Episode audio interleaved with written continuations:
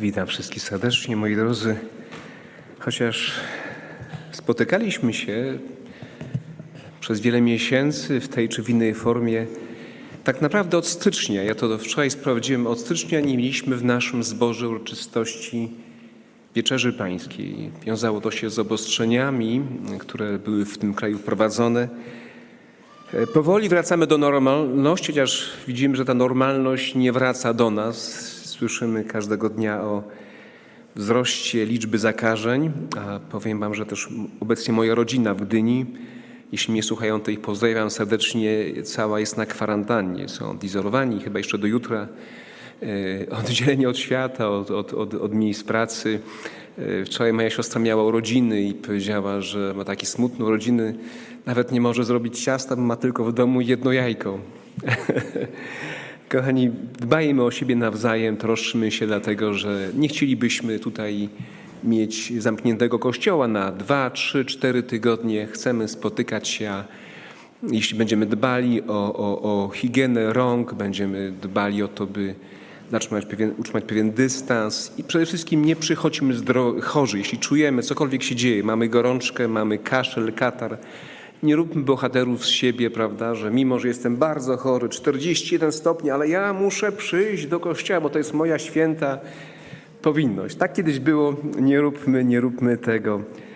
No, wsłuchujmy się w swój organizm i jeśli czujemy się zdrowi, jak najbardziej przychodźmy. Jeśli nie, korzystajmy z transmisji. Też tą drogą chcę pozdrowić wszystkich internautów.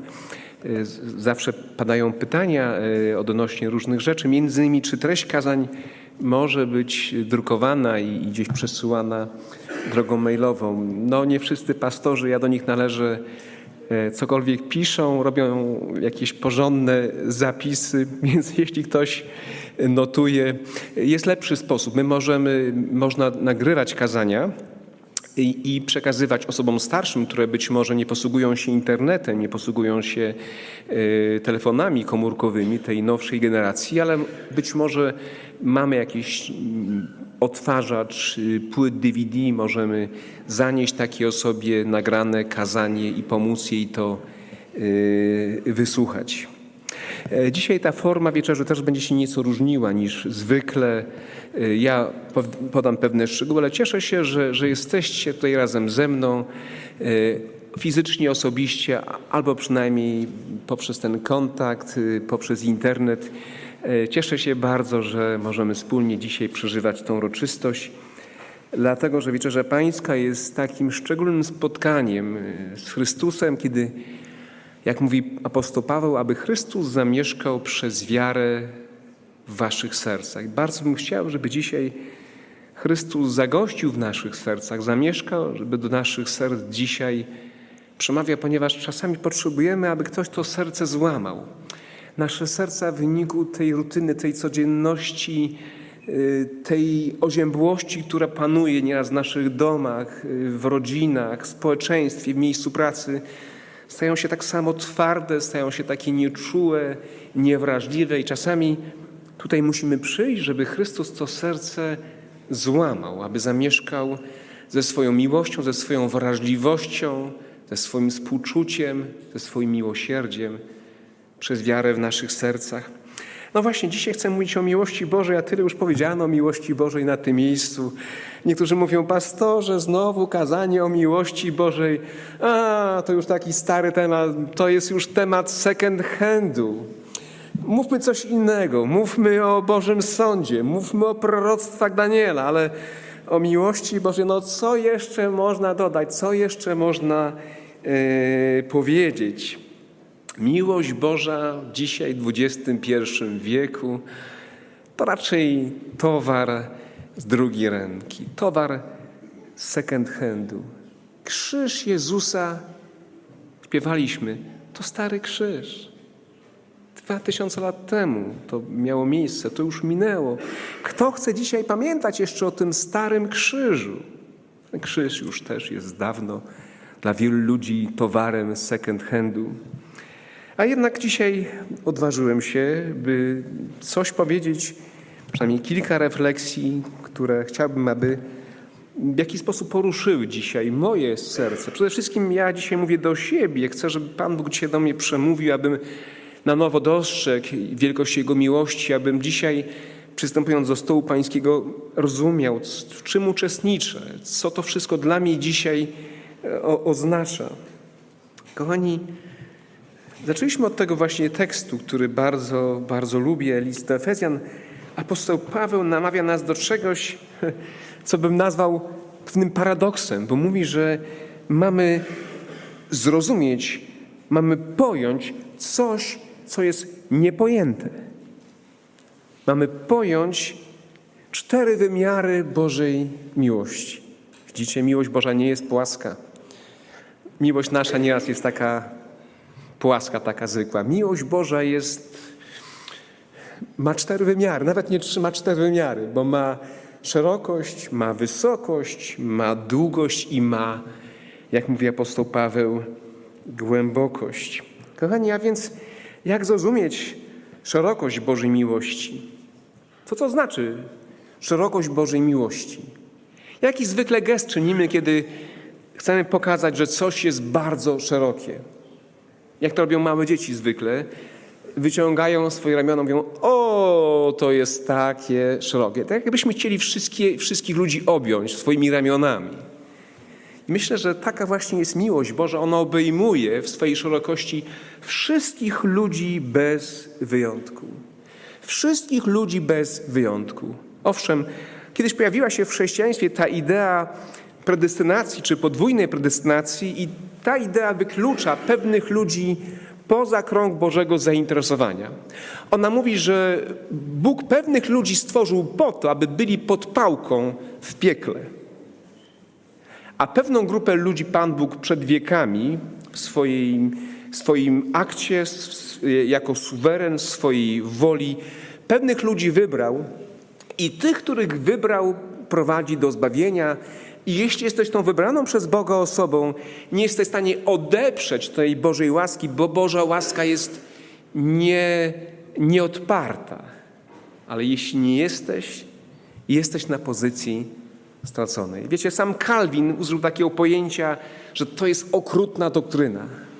To jest okrutna doktryna, która wyklucza ludzi poza kręg Bożej miłości. Mówi o tym, że są ludzie, których po prostu Bóg nie kocha, i których przeznaczył, tylko stworzył i tylko po to, by byli pod pałką w piekle. Ale moi drodzy, ponad 20 lat temu rozegrała się tragedia. W Ruandzie niedawno pojawiało się sporo informacji, gdzie w kraju, który można by nazwać krajem chrześcijańskim, gdzie większa część społeczeństwa to chrześcijanie różnych opcji, w tym też adwentyści dnia siódmego, doszło do ludobójstwa. 2 plemiona, które nie zgadzały się, pomiędzy którymi były pewne wcześniej zaszłości, utarczki, zaczęły się wzajemnie zabijać. To był jeden z najokrutniejszych aktów w XX wieku, dlatego że prawie 1 milion ludzi zginęło w wyniku tej bratobójczej wojny. I to się działo w kraju, gdzie większość ludzi to chrześcijanie. Pewien ksiądz z innego plemienia, ja nie będę tutaj używał nazw, bo w tej chwili nie pamiętam, miał też wśród swoich wyznawców wiernych z drugiego plemienia. Kiedy zaczęły się te walki, udzielił schronienia w swoim kościele, tej właśnie grupie swoich wyznawców, po czym poinformował właśnie oprawców i pomagał właśnie w tym akcie zbrodni. A tym oprawcom, którzy zabijali jego braci i siostry w Jezusie Chrystusie. Dlatego, moi drodzy, dzisiaj, jeśli kimś gardzisz, z powodu jego narodowości, koloru skóry, przekonań, to znaczy, że tak naprawdę nie zrozumiałeś jeszcze tej szerokości Bożej miłości. Jesteś daleki od Bożej miłości. Kochani, Jak rozumieć długość Bożej miłości? Jaka jest Boża miłość? Ma metr? Dwa? Kilometr? Może ma taką długość jak, nie wiem, stąd do Australii? Albo stąd do Księżyca? Pomóżcie mi, dzieci. Jaka jest Boża miłość? Boża miłość jest nieskończona. I zwykle robimy taki znak, prawda, taką odwróconą ósemkę i mówimy, że Boża miłość jest nieskończona. I to jest dokładnie odwrotnie, jak jest z naszą miłością. Wiecie, jak to jest?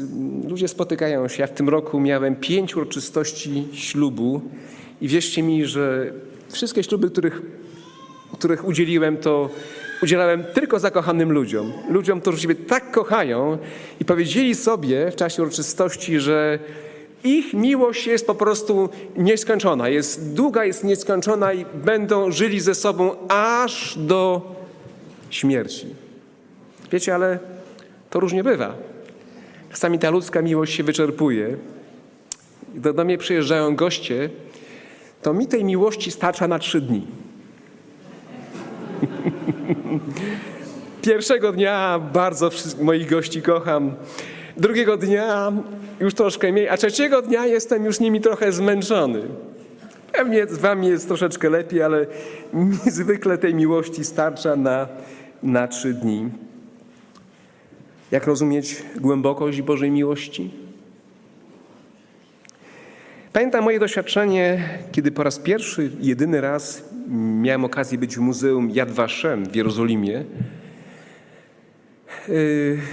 Trochę podobne jest w swojej wymowie do naszego Muzeum Historii Żydów Polskich POLIN, ale tam jest olbrzymia ekspozycja i pamiętam, że były takie momenty, gdzie byłem bardzo, bardzo poruszony. Gdzieś pod koniec naszego zwiedzania tego słynnego muzeum ukazującego martyrologię narodu żydowskiego, historię Holokaustu, który miał miejsce w czasie II wojny światowej, jest takie ciemne miejsce, takie miejsce, które wydaje się jest ponure, jest tam bardzo mało światła. Na półkach, gdzieś w tej kopule są teczki z tysiącami, setkami tysięcy imion i nazwisk Żydów, którzy zostali pomordowani właśnie w czasie Holokaustu. I gdy stoicie, słyszycie właśnie, jak odtwarzany jest głos, który te wszystkie imiona wymienia. I patrzycie, a tam jest taka głęboka studnia i gdzieś głęboko, głęboko widać lustro wody. Robi to niesamowite wrażenie, dlatego że tam przechowywana właśnie jest ta pamięć o wszystkich, którzy zostali zamordowani, kobietach, mężczyznach, dzieciach Holokaustu. I stoisz i słyszysz te imiona ludzi, setki, tysiące, dziesiątki tysięcy imion ludzi, którzy już dzisiaj nie żyją, ponieważ ktoś ich skazał na zagładę. Ale powiem wam, że jest coś dramatycznego. Dlaczego tak bardzo Żydzi przeżywają Shoah? Dlaczego tak bardzo przeżywają Holokaust? Dlatego, że wielu ortodoksyjnych Żydów wierzy, że jeśli człowiek został zamordowany i jego ciało spalono, on nie ma szansy na zmartwychwstanie. I głębia dramatu narodu żydowskiego to nie tylko sam fakt, że tak wiele ludzi zginęło, że zginęły miliony ludzi, ale większość tych ludzi została spalona. I są ludzie, którzy nie wierzą w to, że Boża miłość tak głęboko sięga, że pewnego dnia Pan Bóg może ich przywrócić z powrotem do życia. Ale moi drodzy, my wierzymy, że Boża miłość jest tak głęboka, że sięga do samego dnia, sięga głęboko i nie ma takiego dna upadku człowieka, nie ma takiego stanu człowieka, żeby Pan Bóg nie był gotowy, nie był w stanie go z tego upadku podnieść. To jest głębia Bożej miłości. Ale moi drodzy, dzisiaj chciałbym się skupić na tej wysokości Bożej miłości i pewien cytat z książki, również z second handu. Bardzo stara książka z XIX wieku. Specjalnie nie widzicie jeszcze okładki.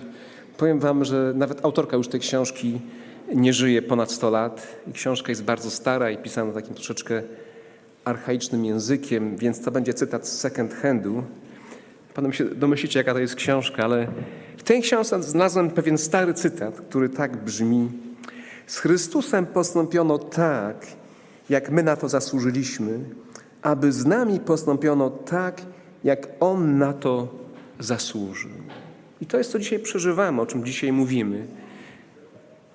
Wysokość Bożej miłości objawia się w tym, że z Chrystusem postąpiono tak, jak my na to zasłużyliśmy, aby z nami postąpiono tak, jak On na to zasłużył. I myślę, że gdy to zrozumiemy, to, w jaki sposób postąpiono z Chrystusem, czyli tak, jak powinno postąpić się z nami, wtedy właśnie zrozumiemy, w jaki sposób niebo, w jaki sposób Bóg Ojciec traktuje człowieka. I wtedy być może zrozumiemy to, co jest niezrozumiałe, czyli tą wysokość Bożej miłości. Moi drodzy, zatem jak postąpiono z Chrystusem? I znowu przypomnę wam pewien tekst, który często cytujemy. I list Pawła, list do Rzymian, 6 rozdział, wiersz 23. Zapłatą za grzech jest śmierć. Znamy tą prawdę. Widzimy, w jaki sposób ta prawda działa. Bierzemy udział w uroczystościach pogrzebu. Ja ostatnio brałem udział w wielu uroczystościach pogrzebu. W tym roku pożegnałem pewne osoby, które dobrze znałem, które były mi bardzo bliskie, z którymi współpracowałem podczas mojej służby w kościele. Oni odeszli, dzisiaj już ich wśród żyjących nie ma. I często mówimy właśnie o tej prawdzie, że zapłatą za grzech jest śmierć. I to jest to, co spotkało Jezusa Chrystusa. Ale powiedzcie mi, śmierć na 3 dni? Zapłatą za grzech jest śmierć na 3 dni? Dlatego, że Chrystus umarł i Pismo Święte mówi, 3. dnia zmartwychwstał. Kochani, według tej zasady zapłatą za grzech jest śmierć. Człowiek powinien pogrążyć się w nieistnieniu, w niebycie. Ta prawda nie odnosi się tyle do śmierci fizycznej, tej, którą Pismo Święte określa pierwszą śmiercią. Ta prawda odnosi się do tego, co Biblia określa drugą śmiercią. Dlatego, że z pierwszej śmierci jest zmartwychwstanie przy powtórnym przyjściu Jezusa Chrystusa i błogosławiony i święty jest ten, który ma udział w pierwszym zmartwychwstaniu, a wtóra śmierć to jezioro gorące ogniem i siarką. To jest coś, co nas pogrąży w niebycie, co sprawi, że przestaniemy istnieć. I człowiek powinien zapłacić właśnie taką cenę za swój grzech. Zapłatą za grzech jest śmierć, ale nie ta śmierć fizyczna, nie ta pierwsza śmierć, z której zmartwychwstaniemy, ale wtóra śmierć. Ale wtóra śmierć. Moi drodzy, czy Chrystus taką właśnie śmiercią umarł? Czy taką zapłatę poniósł za nas na krzyżu Golgoty? Kiedyś rozmawiałem z pewnym człowiekiem, który nie był chrześcijaninem i mówi, trochę mnie nudzi to, co mówią chrześcijanie o śmierci Jezusa. A co takiego wyjątkowego było w tej śmierci? Umarł na krzyżu.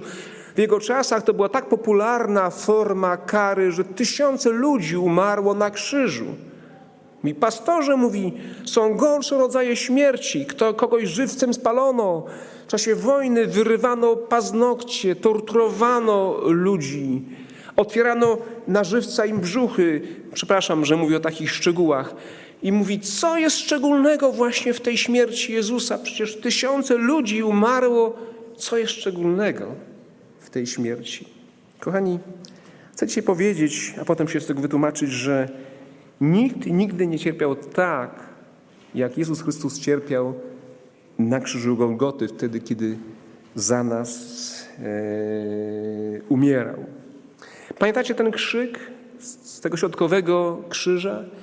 Kiedy Jezus Chrystus kona, kiedy Jezus Chrystus umiera, kiedy wydaje ten ostatni dech, jednocześnie krzyczy w tej wielkiej rozpaczy: Boże mój, czemuś mnie opuścił? Czy Jezus po tym straszliwym krzyku otrzymał jakąś odpowiedź? Czy była jakaś odpowiedź?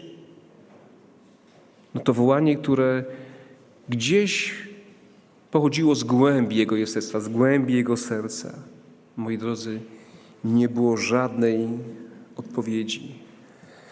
On umierał w całkowitym milczeniu nieba. Moi drodzy, zobaczcie, kiedy patrzymy na Jezusa, na Jego życie, kiedy widzimy Go w różnych sytuacjach, są takie momenty przełomu. Jest moment, kiedy Jezus przyjmuje chrzest, kiedy rozpoczyna swoją misję i wtedy właśnie, kiedy przyjmuje chrzest, słyszy głos. O ten głos nie prosi, nie woła do Boga: Boże mój, gdzie jesteś? Ale słyszy: Tyś jest mój Syn umiłowany, w Tobie mam upodobanie. Potem, kiedy krótko przed swoją śmiercią, kiedy jest na górze Tabor z uczniami, kiedy przemienia się, kiedy przyjmuje ten niesamowity blask lśniącej bieli i znów nie prosi Boga, a słyszy głos: to jest mój umiłowany Syn, Jego słuchajcie. Ale kiedy kona na Golgocie, kiedy potrzebuje wsparcia, kiedy potrzebuje promyka nadziei, kiedy potrzebuje, żeby ktoś go potrzymał za rękę, ktoś go pocieszył, ktoś powiedział jakieś dobre słowo i woła do Ojca: Boże mój, czemuś mnie opuścił? Nie ma ani jednego słowa. Jest absolutna cisza, jest absolutne milczenie nieba. Moi drodzy, i to jest to, czym śmierć Jezusa Chrystusa różni się od każdej śmierci. On nie tylko umierał fizycznie. My często mówimy o straszliwych cierniach, które się wbijały w jego czoło, o tym, jak krew zalewała twarz. Mówimy, jak to strasznie musiało boleć Jezusa, kiedy przybijano jego dłonie w tych wrażliwych, czułych miejscach, kiedy przybijano jednym gwoździem jego nogi. Ale moi drodzy, tak naprawdę Pismo Święte mówi o innym cierpieniu. Mówi o tym, że Jezus umarł nie z powodu utraty krwi, nie z powodu niesamowitego bólu. Oczywiście ten ból tak samo czuł jak każda z nas. Ale Jezus Chrystus umarł w głębi swojego jestestwa. Jezus Chrystus umarł w głębi swojej duszy, ponieważ został rozłączony z tym, którego najbardziej miłował, z którym miał największą więź od wieków, od zawsze, ze swoim Ojcem. Wiecie, kiedy o tym rozmyślałem, znalazłem pewien ciekawy fragment, który dobrze znamy, pochodzi z proroctwa Izajaszowego, rozdział 53. Cały ten rozdział mówi właśnie o cierpieniu sługi Boga, sługi Jachwy, 53 rozdział. Znamy dobrze ten fragment Pisma Świętego. Któż uwierzył wieści naszej, ramię Pana komu się objawiło, wyrósł bowiem przed nim jako latorośl, jako korzeń suchej ziemi i tak dalej. Lecz on nasze choroby nosił, 4 wiersz. Nasze cierpienia wziął na siebie, a mniemaliśmy, że jest zraniony przez Boga, zbity i umęczony. Przepiękny fragment, powinniśmy o tym często rozmyślać, rozważać, szczególnie kiedy przygotowujemy się do takich uroczystości jak ta dzisiaj. Ale wiecie, 10 wiersz jest dla mnie pewnym odkryciem. Na niego spojrzałem zupełnie inaczej. 10 wiersz mówi: ale to Panu, 10-11, upodobało się utrapić Go cierpieniem. Gdy złoży swoje życie w ofierze, ujrzy potomstwo, będzie żył długo i przez niego wola Pana się spełni. Za mękę swojej duszy ujrzy światło i jego poznaniem się nasyci. Jezus cierpiał. Jezus umarł nie tylko fizycznie, nie tyle fizycznie. Jezus umarł w tym najgłębszym miejscu swojego jestestwa. On umarł, cierpiał swojej duszy. Wiecie, być może macie to doświadczenie, być może ktoś bliski wam zmarł, kiedy jeszcze go bardzo potrzebowaliście. Mąż, żona, dziecko. Wiecie, jak to jest? Jak boli ta świadomość, że tej osoby już nie spotkamy, już tej osoby nie zobaczymy. Pamiętam moje doświadczenie, kiedy przed 10 laty, dzisiaj to wspominam już jako pewną starą historię, kiedy moja żona zachorowała, kiedy postawiono ją tą ciężką diagnozę.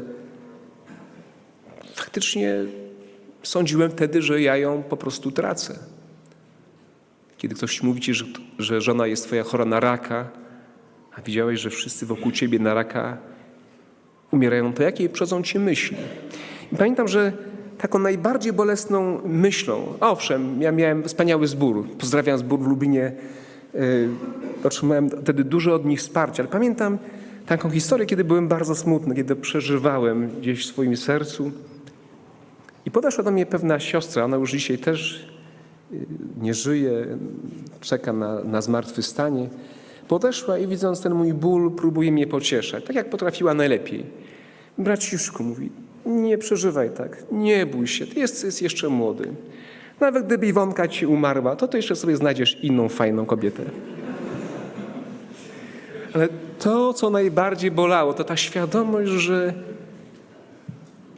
rozstanie się z osobą, którą bardzo kochasz i tej osoby już nie zobaczysz. To znaczy zobaczysz ją w dniu zmartwychwstania. Ale kiedy Jezus Chrystus umierał na krzyżu Golgoty, nie miał tej świadomości. On, umierając drugą śmiercią, a nie miał tej świadomości, że kiedykolwiek spotka się ze swoim Ojcem. Ellen White napisała, że ten grzech sprawił, że Jezus Chrystus nie mógł przebić się poza grób. Wtedy, kiedy stał się za nas grzechem, kiedy umierał na krzyżu Golgoty, on nie widział zmartwychwstania. Jego myśli nie przebiły się poza grób. I ja w to wierzę, ponieważ Jezus Chrystus umierał tą śmiercią, na którą my zasłużyliśmy, a zapłatą za grzech jest śmierć. Druga śmierć. Śmierć, która jest odłączeniem od Boga, która jest wiecznym odłączeniem od Boga. Kochani, potraficie sobie wyobrazić to, że kiedyś ktoś was rozłączy z osobą, którą bardzo kochacie na zawsze? Nawet jeśli kogoś tracimy, to wiemy, że zobaczymy tą osobę w dniu zmartwychwstania. Ale ta świadomość, że rozstajemy się z kimś na zawsze, sprawia wielki ból w naszym sercu. Pewien fragmencik chciałbym jeszcze przeczytać. List do Hebrajczyków, 5 rozdział, który mówi o tej okropności agonii, o tym, że nigdy nikt tak nie umierał, jak umierał Jezus Chrystus. List do Hebrajczyków, 5 rozdział, i powiem wam, że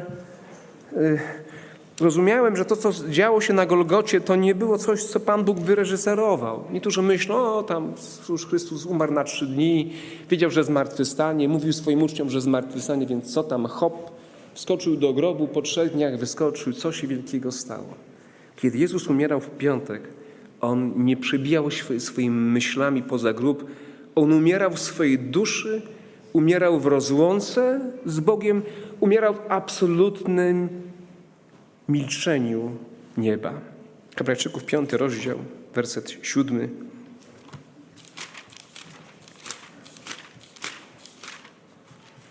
Wiecie, no właśnie, gdyby to było wyreżyserowane, zobaczcie 7. wiersz.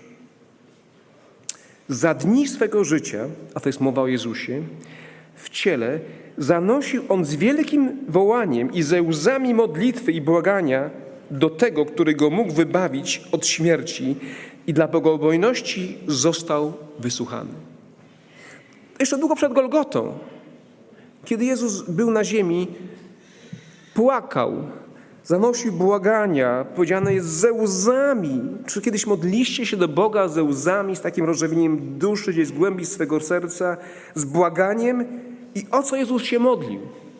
Jezus modlił się o to, by Ojciec wybawił go od śmierci. Jezus bał się śmierci? Jezus bał się umrzeć? Jezus bał się tego, co miał przeżyć na Golgocie. Tej agonii, tego bólu, tego rozdzielenia od Ojca. Tu nie chodzi wcale o koronę cierniową, tu nie chodzi o gwoździe, tu chodzi o kielich, jaki powinniśmy wypić my. Jaki jest to kielich? To jest kielich wiecznej śmierci. I Jezus wypił ten kielich aż do ostatniej kropli. Pamiętacie, jak modlił się w Getsemane? Tam zaczęła się już ta jego agonia w jego sercu, w jego duszy, i modli się: Ojcze, jeśli to możliwe. A to nie było takie zwykłe wołanie.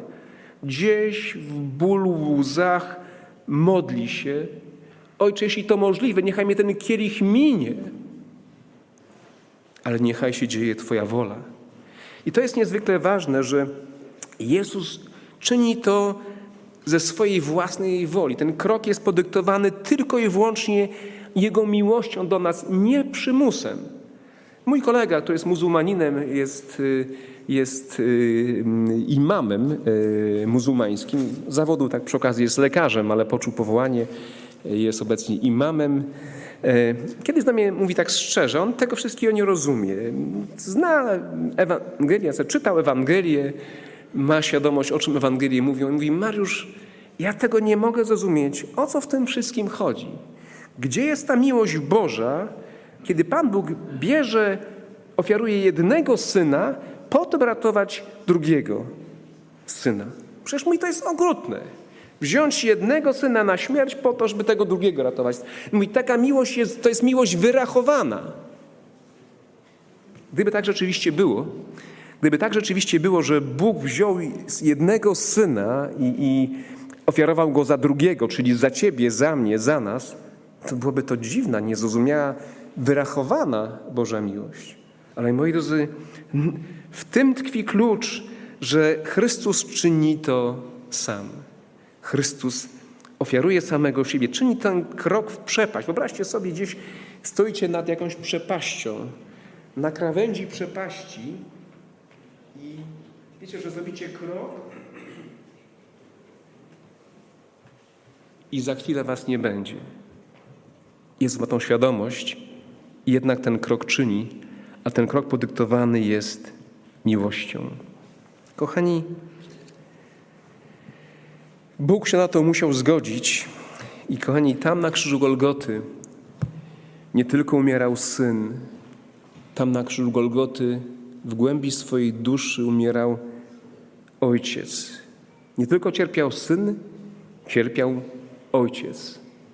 Nie tylko serce Syna zostało złamane, ale też zostało złamane serce Ojca, który patrząc na agonię Syna nie mógł nic innego, jak tylko zgodzić się, patrzeć na to, co działo się na krzyżu Golgoty. Miłość Jezusa Chrystusa jest miłością bezkonkurencyjną. Jest miłością, której nie możemy do niczego przyrównać. Nikt dzisiaj nie jest w stanie przeżyć tego, co Chrystus przeżywał, kiedy umierał na Golgocie, bo była to realna agonia, realna walka agonii. To nie było coś wyreżyserowanego, to było coś prawdziwego, coś, co strasznie bolało. Kochani, pozwólcie dzisiaj jeszcze na jeden fragmencik z tej starej książki second handu, gdzie XIX-wieczna autorka, pisząc o krzyżu, a dzisiaj zachęcam was, oczywiście jest to przepiękna książka Życie Jezusa. Ta akurat jest bardzo stara, więc można rzec, że jest second handu, ale co pisze w 2 rozdziałach Golgota i wykonało się, wciąż porusza do głębi nasze serca i nasze umysły. Zachęcam was, abyście dzisiaj gdzieś może po południu otworzyli sobie te 2 rozdziały i jeszcze raz z modlitwą, z taką kontemplacją je przeczytali, rozmyślając o tym, jaka jest wysokość, jaka jest długość, jaka jest szerokość, jaka jest głębokość Bożej miłości. Ellen White tak to opisuje. Posłuchajcie. Nieskalany Syn Boży wisiał na krzyżu, a Jego ciało było pokaleczone od uderzeń. Jego ręce, tak często udzielające błogosławieństwa, teraz przybite było gwoździami do krzyża. Stopy nieznające zmęczenia sprawowaniu służby miłości były skrępowane i przygwożdżone do drewna.